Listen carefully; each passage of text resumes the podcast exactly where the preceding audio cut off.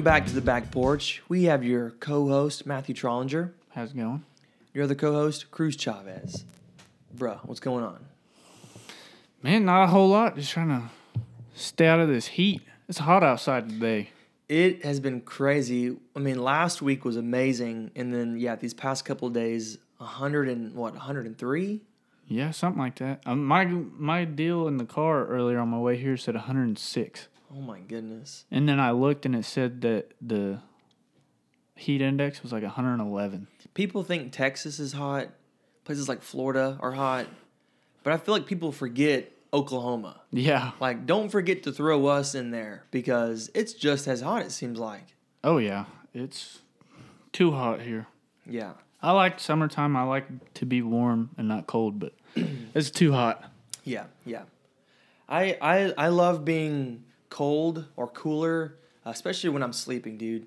I mm-hmm. think that's my biggest thing when it comes to like you know the the summertime, because I'll get wrapped up and get all cozy, and then 30 minutes later I'm sweating, like just crazy. I wake up, can't go back to sleep now because I'm already awake, and I'm sweating, so just completely uncomfortable. Like that's probably the worst part of summer for me. Yeah, I agree. And you know how I am. I like to keep it cold. Yeah, So when I wake up sweating, it's real bad. yeah, Not a good time for me. yeah. What you been up to? Not much. Uh, finished first my first full week of school. How'd that go? Uh, it went amazing. I can't complain. I mean, of course, there are some things here and there that are like, meh, you know, that are like you don't necessarily like Yeah. and you can't control, but the overall picture, it was a good move. Yeah, good good transition. So, Yeah. I got to go check out your classroom today after church. It's yeah, pretty cool. I liked it. Yeah, trying to get this. I'm trying to get a good thing going here for my students. Like I, I want them to, uh, like for one, I'm trying to set up this monetary system, um, and we have FCA on Wednesday nights. Well, I looked at our budget like two weeks ago, I think, and our budget for FCA is like 149 dollars for the entire for the entire year, and I'm like, what? That's not very much money. That- yeah, you like got- what is this gonna when do? you got all the churches in town coming? Right. I don't. I mean, I'm like, what is this going to do? And, and we have two FCAs.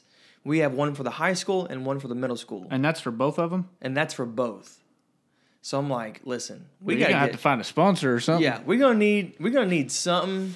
We're gonna need something. I don't know what it is, and so I've created this monetary system where I'm gonna sell some snacks, right? Some some DP, Mm-hmm. maybe uh, maybe honey bun and some Rice Krispie treats. Sell them for like seventy five cents or so. Um, I'm not making a profit, and none of this is going to my pocket, but it's like it's all going to FCA, and so it's a way to, for one, for kids to buy treat like snacks and stuff, and then um, the rest of that will go towards you know either buying more snacks or FCA. So hopefully it works out. We'll see how it Just goes. don't let M- Michelle Obama find out. She'd be mad you're putting the good snacks back in school. Dude, I know. Oh my gosh. Get rid of. Guy, I remember that back in high school. I thought the coolest thing I saw was this. I was in junior high. I was getting ready to go to high school, and I, I went through the cafeteria and I saw they were selling Monster, Monster drinks At the high school? at the high school. And by the time I got to high school, this is like what 2011. Mm-hmm. Mm-mm, Sometime around then. sometime around there. I can't remember. I got, got to look back on my history. Well, by the time I got to high school, all that was gone. I was so mad. Yeah, we used to have like Butterfingers and Snickers and Reese's, and I was so excited to be able to buy all that stuff. Once. I got old enough to be in the right building, and then I got there and it was all gone. Then we just had like reduced fat Doritos and it had like no Right, no all the seasonings baked on them. What was it like the baked Yeah, the baked chips? Lay's. Yep. Tastes like cardboard. You're telling me that's healthier than the original thing? what? And all of our pop we had in the pop vending machine was either diet or like the zero calorie stuff. Which is not healthy. It's got aspartame in it. I don't Hey, know. they thought they were doing a good thing. Yeah. They just gave us not good snacks anymore. Yeah. They just took they just sucked the fun out of school was what it Right? was. And the profit, imagine the profit if you could go buy a good candy bar right? every day. Okay, enough fun. I mean, actually, enough boring talk. Let's yeah, get this into the real fun, fun. stuff. Okay, so we are in uh, 1 Timothy chapter 5. This is instructions to the church. Um, Paul's going to list out a couple things here um, regarding widows and, and regarding encouragement. And uh, this is written directly to the church. Uh, there are times where Paul speaks to the church, um, and then there are times where he speaks directly to like non believers. Um, and sometimes he'll even speak to both. Um, but in this case, he's speaking directly to the church just giving them some direction. And so let's just dig in. Let's do it. Okay. So the first, I'll just go, I'll just start off. Um, let's see here. It says, Do not rebuke an older man, but encourage, uh, but encourage him as you would a father. Younger men as brothers, older women as mothers, younger women as sisters, in all purity. But if a widow has children or grandchildren, let them first learn to show godliness to their own household and to make some return to their parents, for this is pleasing to the sight of the Lord, in the sight of the Lord. She, she who is truly a widow, let, left all alone, has set her hope on God and continues in supplications and prayers uh, night and day. But she, she who is self-indulgent is dead even while she lives. Command these things as well so that they might be without reproach. But if anyone does not provide for his relatives, and especially for members of his household, he has denied the faith and is worse than an unbeliever. Let's just stop there. There's quite a bit to unpack. Mm-hmm. so, what are your what are your initial notes or your initial thoughts on that? So the first thing I wrote down was in verse 1 where he says, Do not rebuke an older man, but encourage him as you would a father. Paul's basically saying not to attack the elder men of the church with words, but to show them respect and kind of try to encourage them. Yes. Yeah. No, I agree with that. I mean, it's it's a respectful thing, anyways. Um, I was always taught as a kid, you respect your elders. You don't talk back. You don't yell back. You don't, you know, you just be respectful. You say yes, ma'am, yes, sir, no, ma'am, no, sir. I would get flicked in the mouth if I didn't say yes, sir, or no, sir I would too. and so I just think it's a it's a respect thing. Um, you don't yell. You don't put someone down who's older than you. Um, for one, their their wisdom is far greater than yours, and I think too often times, uh, kids our age or younger, they think they know more than someone else than the than those who are older. I guess. Yeah. I agree. I think I mean even this morning TJ made a joke about God creating Adam and Eve in their mid 20s and not in their teens because in their teens they would have been like, "Oh, well, I know it all, God. I know better than you." I thought that's funny, but it's true. That's kind of goes along with this. Like I think Paul's just really getting at here of give give these elder men the respect that they've earned Yes. because they're older and have that wisdom. And that's not to say that they won't still make, make mistakes because we all do, but we should show them that respect that they've earned and not not just attack at them. Yes. And the same thing for um, older women, and the same thing for younger men and younger women. Um, I mean, it just all goes back to being a friend to people. Um, if you're constantly, if you're constantly like judging or constantly yelling and correcting, and and you're you're not this like uplifting, encouraging person, people are not going to come to you for advice. They're not going to come to you for uh, for guidance. They're not going to come to you, you know, just to you know get something off their chest. Because I mean, if you are that person, they're the one thing they're going to expect is for you to say something about them and put them down, as if it's their fault always. And so, and, and I know people like that. I I I know people who um, it's hard for them to to say encouraging words.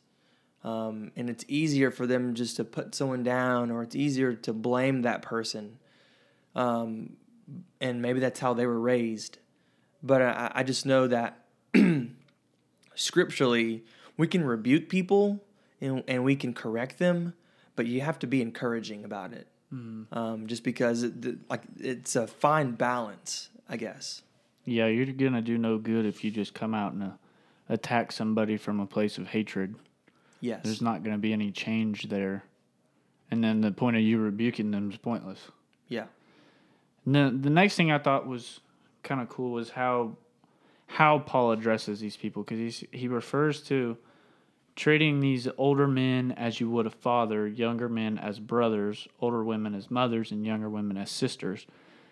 I think that's cool because as the church body, we're all one. Mm-hmm. We're like a family. And he just lays it out just like that. Mm-hmm. He lays it out and describes all these people how we should treat them like we would treat our families. So I just thought that was kind of neat that Yeah. the way he described that. Okay, and then so he goes into talking about widows in verse 3, how we should honor widows who are truly widows, but then he also gives some guidance. Um, so I'll just go back and read it. Um, honor widows who are truly widows, but if a widow has children or grandchildren, let them first show godliness toward their own household to make some return to their parents, for this is pleasing in the sight of the Lord. So I think one thing here is it's you, you should be providing for your household. Um, I think too often times, uh, maybe not necessarily. I'm not going to say everyone does this, but I think too often times, so, some people can look for handouts, and they live off these handouts, and um, based on what I know as scripture or from scripture, like working is a, is a blessing. To be able to work alone is a blessing. and I think too many people don't see it as that. They look for any handout they can. Um, they don't want to work at all, so they'll, um, you know, they'll live on disability or. And I'm not, I'm not even going to get directly into that because I'm not shaming anyone who lives off disability. Um, never would. I just think that sometimes people take advantage of those things. Yeah, for sure. I think also what we got to look at when it's talking about the widows is the time period when this was written in. Because today, I mean, yes, uh, don't get me wrong, it's still very important to take care of our widows. But as husbands, we can kind of prepare today because today we have life insurance. When this was written, there was no such thing as life insurance. If your husband died, you're not getting five hundred thousand dollars or a million dollars to live to try to get through the rest of your life with. Yeah. And this time your husband dies, you have no income. Yeah. Like you can't afford anything. Yeah. So they really had to make sure that they were looking out for their widows because I mean they couldn't eat, they couldn't go nowhere, they couldn't buy anything. Yeah. They literally had nothing when their husbands died if they had no family. Yeah, I think back in the day, even because I asked this question, and, and it still kind of puzzles me why back in the day, I mean, it was very common to see people who who would have like 10, 12 kids per family. Nowadays, you don't really see that. Like, if you see a family that's like has 12 kids, you call them crazy, right? Because you want to deal with 12 kids. Um, nowadays, most people have like one, two, or three kids. Yeah, I feel like you look at a like typical family, you think of a family of four or a family of five, Yeah, a three kids or two kids. but they would have that many kids because it was expected that those kids would go to work one day. Like they would work on the farm, they would bring in money, however they would, you know, sell off cows or uh, just in some way, in some form or fashion, they they would once they got to a point to where they could, you know, pick up a rake and start working. I mean, that's what they would do. They they would go straight to work, and um, so there were there were plenty. Even though the husband dies, more than likely you had enough like children, whether son or daughters, who could take care of of their mom. And I think there might have been times where um, kids were not taking care of their mom. Kids were just kind of like you know just completely ignoring the fact that okay, my mom, my dad just died. My mom has no one now to take care of her. And so it's just kind of like opening your eyes, right? Like opening your eyes to this idea that your parents once took care of you when you were in need. And I, I heard this funny joke the other day.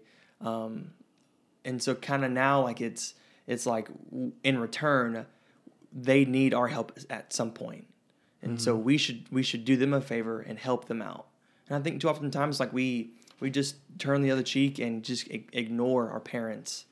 Um, i think that's one thing for me that has been been a concern because i moved from texas.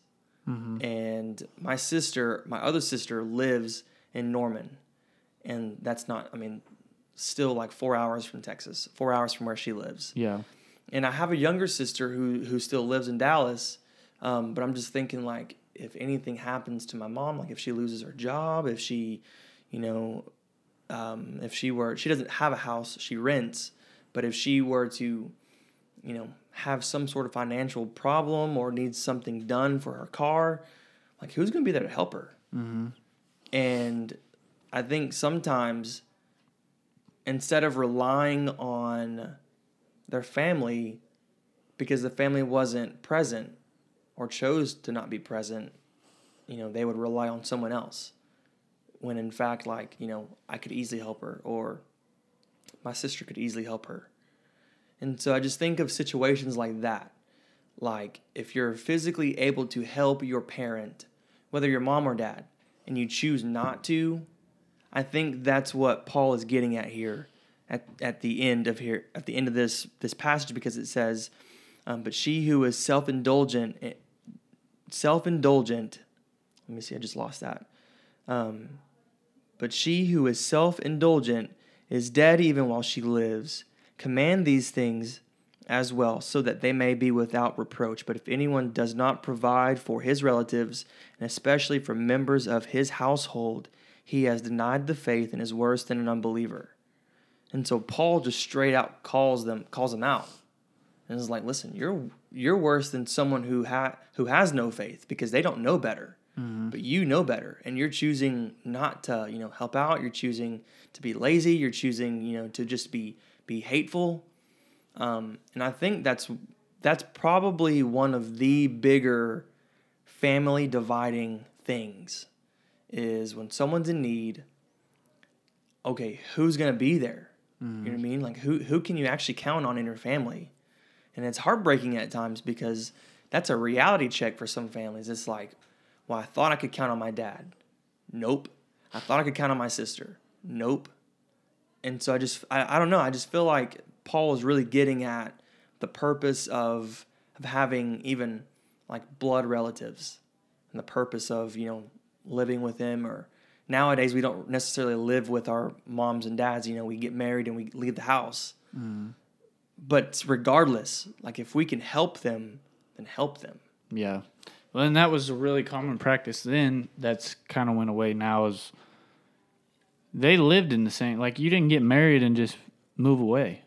You still stayed in the home with your parents. Like your whole family still lived together. Yeah. So that'd make it even worse. Of if your dad were to die and you're still living at home with your mom Yeah. and refusing to take care of her. I can see why he says that's worse than an unbeliever. Yeah. I mean, you literally are living with your mom still and won't take care of her. Won't take care of her. Won't won't fulfill your responsibilities. won't contribute to the family. I mean, it's it, and I think that's even one thing that can even divide a marriage. I'm gonna kind of go on off a branch here because this is talking about this is talking about moms and dads, but this is also talking about relatives in your household. And so I'd like to think Jen is my relative. She's my wife. Mm-hmm. No, that doesn't sound right. I don't know. I don't know. But You're related through marriage. yeah, I It's a relative. We'll call that.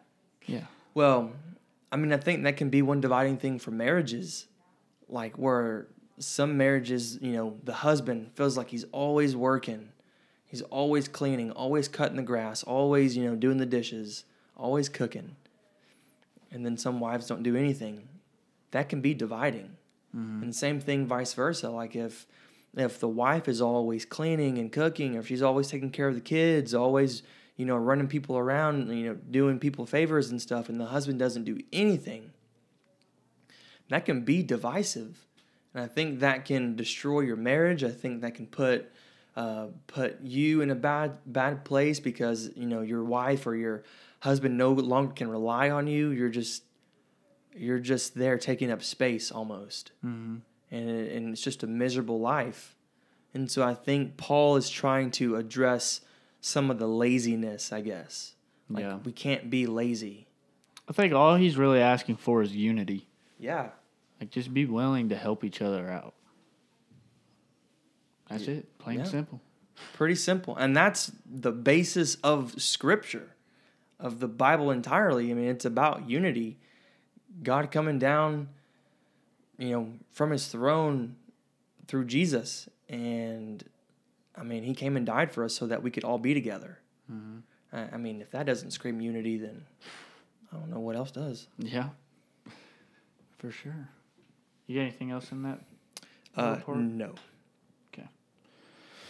I'll read this second part then. Verse 9 says, Let a widow be enrolled if she is not less than 60 years of age, having been the wife of one husband, and having a reputation for good works, if she has brought up children, has shown hospitality, has washed the feet of the saints, has cared for the afflicted, and has devoted herself to every good work, but refused to enroll younger widows. For when their passions draw them away from Christ, they desire to marry, and so incur condemnation, they have abandoned their former faith. Besides that, they learn to be idlers, going about from house to house, and not only idlers, but also gossips and busybodies, saying what they should not. So I would have younger widows marry, bear children, manage their households, and give the adversary no occasion for slander, for some have already strayed after Satan. If any believing woman has relatives who are widows, let her care for them. Let the church not be burdened, so that it may care for those who are truly widows. Want to stop there? Yeah. Yes. What's your take on that? So basically, when Paul's talking about being enrolled, he's talking about like base. I don't know exactly how it worked then, but I think they kind of had a list of people who were on support from the church. So he's saying like, if these widows are sixty or older, go ahead and put them on the list to be helped by the church. If they're not, if they're young enough, if they're under sixty then Paul's outlook here is that they're young enough to either still be able to somewhat provide for themselves or they're young enough to remarry still. So I think that's kind of his way of controlling who receives the help and who doesn't. That way the church isn't just overloaded of anyone who's a widow's coming in and now they run out of money and the church shuts down because I mean they one church can't provide for everybody's needs. Right. You know what I mean? Yeah. So he kind of lists that out and uh, he kind of gives some examples of, of what these widows should look like of being good people of uh, what's he say she's brought up children ho- shown hospitality washed the feet of saints cared for the afflicted devoted herself to every good work so basically he wants them to be good people as well Yeah. Like there's Not a just- there's a standard to uphold, Yeah. right? And which we've kind of talked about already in this book when we gave qualifications for other people within the church of the overseers and the Yeah. deacons. I think there are two perspectives on this. One, the perspective of, um, you know, taking care of widows, and you know, like if you're truly a widow, then yes, like we're gonna help you. Like if you're all alone, there's no one there who who will take care of you and and comfort you, and um, like especially for someone who is who's older and obviously remarrying is not in the picture anymore. Um, that time has come and passed. Um, and I've met so so many women who've probably widowed at like fifty or sixty, and sometimes in their eighties, and they don't want to remarry. They're not going to remarry. They don't want to start quote unquote start over. You know what I mean? Um, they'd rather just remain remain a widow um, with just one husband. And um, I think for one, like yes, we will take care of you. The other aspect of that, the other perspective is the church needs to step up and take care of their people. Like the church is not going to just take care of, um, like for our church, we're blessed. The porch is blessed to be able to have compassion kids, and we live in America where we can, you know, have one or two, and some families probably even have three or four compassion kids in Ethiopia. Mm-hmm. And if you do that, that's amazing. Like God, God wants that from most people eh, who have money to you know be able to share that wealth. Be ready to share is what is what Paul talks about. Um, I think he talked about that in First Timothy or maybe in Ephesians. Um, but for your people in your church, Paul is saying we, the church needs to take care of their people. Um, and I think there are times where you know there are times where like you said, the church just can't pick up everyone. Mm-hmm. And so there has to be sadly there has to be this this high requirement because we can't just take care of everyone. Um, if you're a small church and you know you're not a fully staffed church and you don't have access to all the funds that you know you're or you have limited resources, like yeah, you're going to be limited on how many people you can help. Mm-hmm. Um, but if you're a church who can help, again, like you should be ready and willing and be prepared and have all the resources readily available. And I think that's what I love about Inola is all the churches in this town tend to work together. Like it doesn't matter if you go to First Baptist or um, if you go to the Eden Mennonite Church or you go to the Porch or you go to Church of Christ or um, the Methodist. Like during that storm, this past season, I mean, all the churches got together and said, "Hey, we're going to do a food drive. We're going to have fresh food ready to go. Mm-hmm. Who's all, who who can help out?" And there was like a list of people, and I don't know who coordinated all of this, but I'm sure it started off at the very top, and it was like TJ and Polly. They someone reached out to TJ and Polly, and they were like, "Yes, we'll help out." And then from there, you know, they delegated, "Hey, we need more help. Hey, we need more help." And right. so I, I just think there's there's two different aspects to this this passage. You know, for one, if you're not a truly a widow and you can remarry, like there's still hope and faith and, and a future for you in marriage mm-hmm. um, if you're young enough. And then the other part to that is the churches also need to take care of their people. Yeah. And I wanted to break down a little bit on verse 12. He says, in, uh, or verse 11 and 12. He says, But refuse to enroll younger widows, for they desire to marry and so incur condemnation for they have, uh, for having abandoned their former faith. So Paul's not condemning these women for wanting to remarry. I think what he's condemning is the actions some some of these widows were taking in wanting to be remarried. And I wrote down it kind of reminds me of what they call in modern day now like a rebound relationship mm, of yeah. these these women were feeling sad and lonely and they weren't necessarily going about these relationships in a biblical way. They were more looking for a companion. Yeah, for a companion and just just looking to feel that love again and not not building a scriptural based God centered relationship. Mm. They're just looking for somebody to fill that hole. Yeah. And so I think that's kind of what he's referring to here. Yeah. I think too oftentimes and and people have desires, like good, godly desires. And and I think sometimes we confuse uh, we confuse our desires, you know, what is godly versus what is just plain pure evil. Mm-hmm. Um, and so and we know that like God when God created us, He created us with desires to have. You know, I'm it, it's almost every woman's desire to get married and to have kids and and to grow old and raise your kids and, and to be able to you know grow old with your husband and and you know just that kind of thing. Mm-hmm.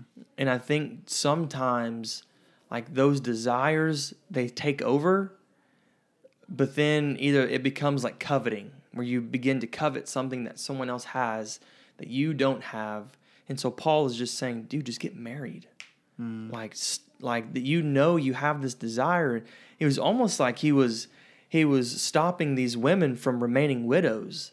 It was like, I know you want to remain a widow and not remarry, but you're doing more damage to yourself as a widow than you are, you know, than you would if you were married Right. because there's still so much youth and, and passion in you.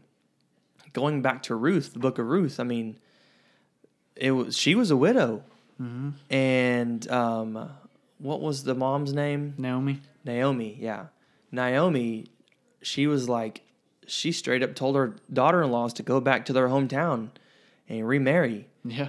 and uh, because I mean you're, they were young enough. Don't let your passions.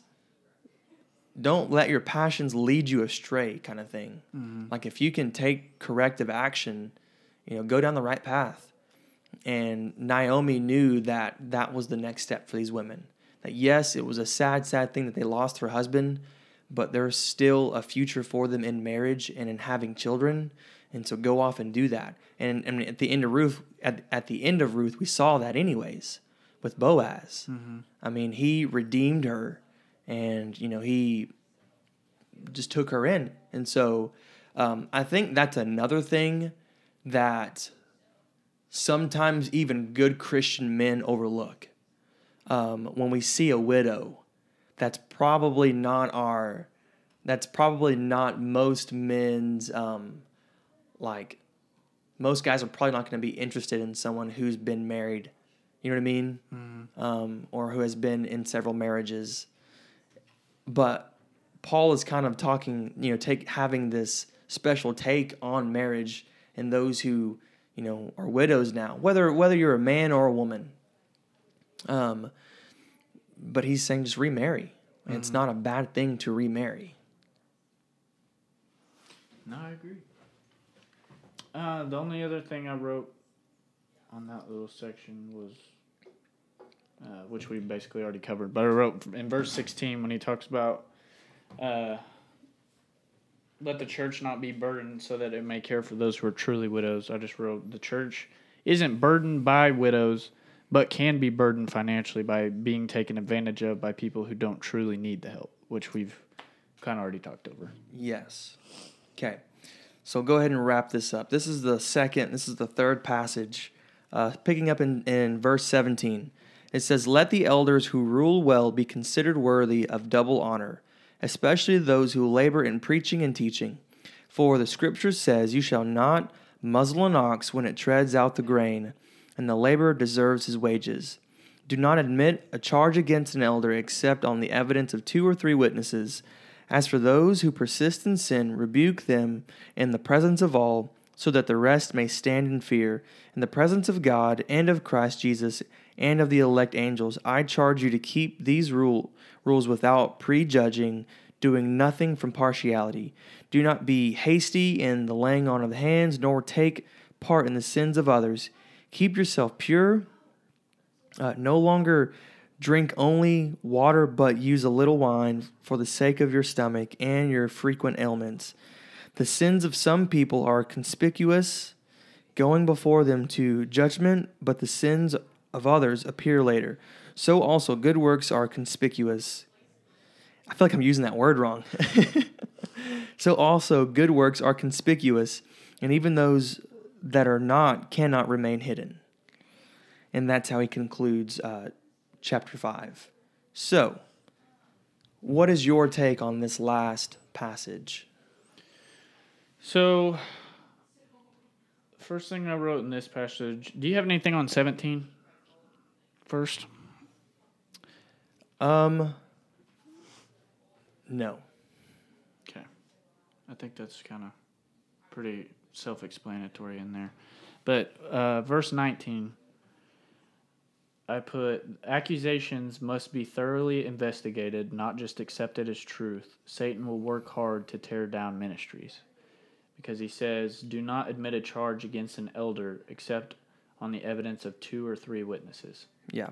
So I think it's it's just important within the church that when an accusation is brought up that it's it's thoroughly looked at and investigated upon and not just saying like not just accepting that accusation as truth Yeah. right off the bat Yeah. because i mean preachers get a lot of hate Yeah. they do that we live in a worldly world and anyone professing the word of god like are very subject to evil spirits working against them and trying anything they can to remove them from their position Yeah. in ministry. Is kind of what I wrote from that. Absolutely. I think too oftentimes, right now, there are so many pastors who are being exposed um, for something. It doesn't matter what it is, for something. Um, and it's not all the same. You would assume it's all the same, like something to do with, you know, you would assume it's probably something to do with um, like someone being unfaithful, that kind of thing. But I mean, truly, they're all di- all different kind of things uh, or sorts of accusations that can be brought forth. But with these accusations, you have to be careful because the moment that you bring up something, the moment you address something in the church, just know that's going to begin the process of division in the church. Always, it always will. And I'm not going to um, discourage anyone from, you know, if they know something that needs to be addressed, to not address that. But I'm just saying, just know that when you address something in a church, like there's probably going to be some pretty good division. Yeah, you better make sure you're 100% confident about what you, whatever Yes. your accusation you're bringing up. Yes. Which I mean, like you just said, worse. That's not a bad thing to do if there's something that does need addressed, because he tells us in the very next verse, all those who persist in sin rebuke them in the presence of all, so that the rest may stand in fear. So he tells us to call out sin, Yeah. to rebuke sin, not just let it slide. So it's not it's not wrong to bring up an accusation in front of the church if it's something that needs to be addressed. Yeah. But I guess what we're getting at is just if it is something you're going to bring up, there's going to be division no matter what, whether it's right or wrong, the accusation that you're bringing. So just make sure that you're confident in whatever you're bringing up. Yeah. Um, he also talks about how he also talks about saying how he says, "I charge you to keep these these rules without prejudging, doing nothing from partiality."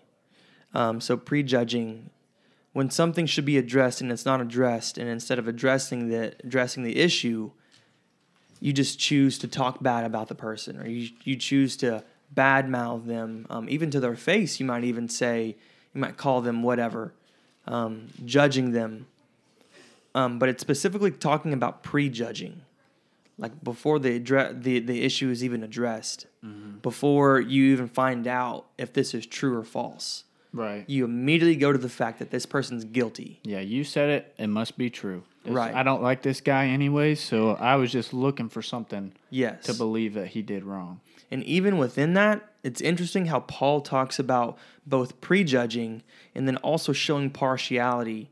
Without without the truth actually being revealed, people will take sides, mm-hmm. and immediately that's partiality right there. Whether Yeah. you believe that person did it or you believe they didn't do it, you're showing partiality. Like, like I, I just I, I think back to to some people who um, I think back to people who say, you know, this person would never do that, you know, probably more so with parents and their kids. Like, my child would never do that. My child is is an angel kind of thing. Like Yeah. believing that that this person's perfect mm-hmm. almost. But you can't show partiality. You should you should seek out the truth and do it in a righteous way, not in a way that's going to destroy that person or belittle anyone in the church and God's going to take corrective action. Like He's going to. The church will. I mean, if that person loses their job, as if it's a pastor or if it's a deacon or if it's anyone within the church, like it's going to be addressed and you have to watch it unfold. But then going as far as to ruining that person's life, I think that can be taken too far at times. Mm-hmm. I wrote on this what we're talking about. I put we should not show partiality to sin based on class, race, or gender. Sin is sin, no matter who commits it. Yes. And uh, Galatians chapter 3, verse 26 says, For in Christ Jesus you are all sons of God through through faith. For as many of for as many of you as were baptized into Christ have put on Christ. There is neither Jew nor Greek, there is neither slave nor free, there is neither male and female, for you are all one in Christ Jesus. So I just thought that kind of goes along with that of not not showing partiality like, oh well, you know, somebody accused somebody of having an affair and you look at him and say, oh, well, she that's a woman, so she probably did, you know? yeah. Or using race or wealth status, you know, any anything that shows partiality Yeah. Oh yeah. to avoid. And that's something we still see very present today. And it's because it's easy to do that. Like depending on how you feel about that person. Mm-hmm. If you've always hated this one person, or you just never really liked this one person, the moment that something, the moment that they stumble, oh, you're you're ready to call them out. You're ready to call them the the worst person in the world. Like you're just ready, you know, to join that that hatred club, basically Yeah. Ready for them to give you a reason to actually hate them. Mm-hmm. Um, so this last, the last few verses, um, not being hasty to lay on the hands, nor take part in sins of others. Um, keep yourself pure. Uh, I feel like that's pretty straightforward. Um, you know, we, I think as leaders, we talked about this a little bit too, um, in in previous podcasts. But like, we can't be too quick to to, to appoint people um, who are in ministry who are not quite ready. Um, and then the other part to that is, um, nor take part in the sins of others, keeping yourself pure. Like, like if you are, if you have if you play a big role in leadership, you are not you are not to to act righteous just in the church, but also everywhere, like everywhere in your life, like in your marriage, you should lead, be a good Christian man. And to your kids, as a as a father to kids, you should be a good Christian man. Um, as a deacon in the church or as a pastor in the church, you should be a good Christian man, regardless of what the setting is. Paul is saying we need to we need to live our lives as if we're just, you know, we walk in the spirit everywhere we go. Not just on Sundays, not just on Wednesdays, not just when we're around, you know, our particular friend group, but everywhere we go and not being ashamed of it.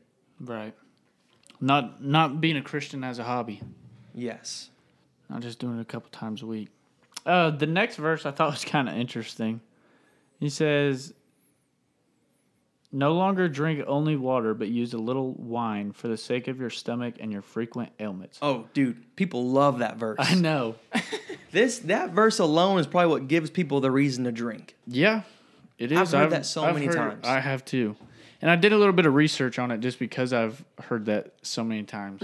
so the water they had back then was not purified and clean water like what we drink today.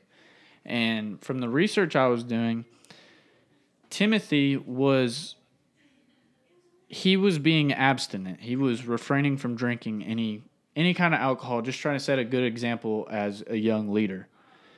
But Paul actually had to come and tell him, Timothy, you, it's okay. Drink a little bit of wine. This this is good for you. Like you, it helps with you, and it even says your frequent ailments. So he was frequently getting sick from just drinking this dirty water all the time. Yeah. So I think it's kind of cool the the way it just shows that like God uses natural remedies Yeah.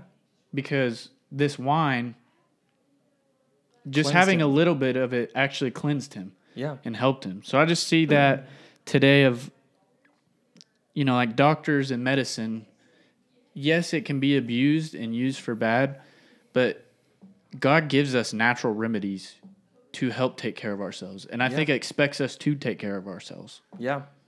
I completely agree. I can't say any more. You hit it right, nail on the head. So Um, and then the last couple verses says, The sins of some people are conspicuous going before them to judgment, but the sins of others appear later. I just kind of took that as some sin is easy to see and some is not. So we got to be careful of you know judging other people I feel like based on the sins that we see because we all struggle with sin no mm-hmm. matter no matter how prevalent it is for everyone to see or how well we hide it. Yeah. We all have sin. Can you do me a favor? What? Look up the word conspicuous. Conspicuous? Yes, I'm Okay. curious what the definition of conspicuous is. I feel like you have to say it like that, conspicuous. That almost seems like uh, it almost seems vulgar. Standing out so as to be clearly visible. Okay, So that's where I was getting the um like the that some sin is visible, some is not. Same as some works are visible. In the next verse he says also good works are conspicuous and even those that are not cannot remain hidden. So good deeds that you do whether you do it in front of everybody or do it, you know, kind of hidden back, like eventually people will see that. yeah, Same with your sin. Even if you hide your sin, eventually it will come to the light. Yeah. You can't stay in the darkness forever. yeah. I think that's when we talked about that on Wednesday night. You know, bringing your sin to light, you confessing your sin not just before God, but also confessing your sin before, you know, your accountability partners, people who who can actually help you. And um, so Paul's addressing addressing this problem because I mean, like you said, at some point it's going to come to light, whether you are willing to show it or not. I think too often times, um, kids right now don't realize the decisions that they make right now will forever change their future. Sometimes it's probably not as bad, but then other times some kids just aren't lucky. And Satan is looking for a really good reason to to hurt you or hurt your family. And I've just I've known so many families back in, even back when I was in high school, not families, uh, high schoolers who did something because they thought it was fun or funny. Well, the kid ends up paralyzed, or um, the cops get get called. You know, are called. Someone gets arrested. Now they're in- jail. They're in prison. Now they have a record. Um, some of them, you know, there was a someone brought a gun. Someone gets shot, and I mean, there's just so many crazy things. And so I feel like I feel like that is just a really good verse for the younger audience. Because too often times we let we let these passions this again going back to the good desires and the bad desires or the good passions and the bad passions. Sometimes we let these bad passions take over and they cause great pains and they forever change the course of your future. And, and i mean i really try to tell our kids that especially if they got a new driver's license um, some kids on wednesday nights they we're not dumb. Like we know what kids get into these days, mm-hmm. and so it's easy to call. It's easy to know, you know, what they've been into. Um, And that's just an example right there of things that, you know, they think are being done in the dark, but they're still brought to the light. yeah, Whether you think they are or not. Like they they'll still come up. they still come up, especially with just technology nowadays. It's it's really easy to know what kind of a person you are. I can go to anyone's anyone's Facebook page or Instagram page, and I can tell what kind of person you are immediately just by looking at your page or by looking at your story. Mm-hmm. So you gotta be careful, and you gotta you gotta you gotta walk walk carefully. So that's all I got to say on that. That's all I got too. Okay. So thank you guys for joining. That was the conclusion of chapter 5 of First Timothy, unless you have something else to add. Nope. Okay. good. Well, um, again, as always, if y'all have any questions about this chapter, or maybe we skipped over something that you were really wanting us to go over or elaborate more on, we're always open to questions. Um, if you know Matthew directly, you can text him. If you know me directly, you can always text or call me. Um, if anything, just shoot us a message through you know Apple Podcast or through Spotify or whatever way you need to. Okay. Thank you guys for joining, and we'll see you next week. Adios.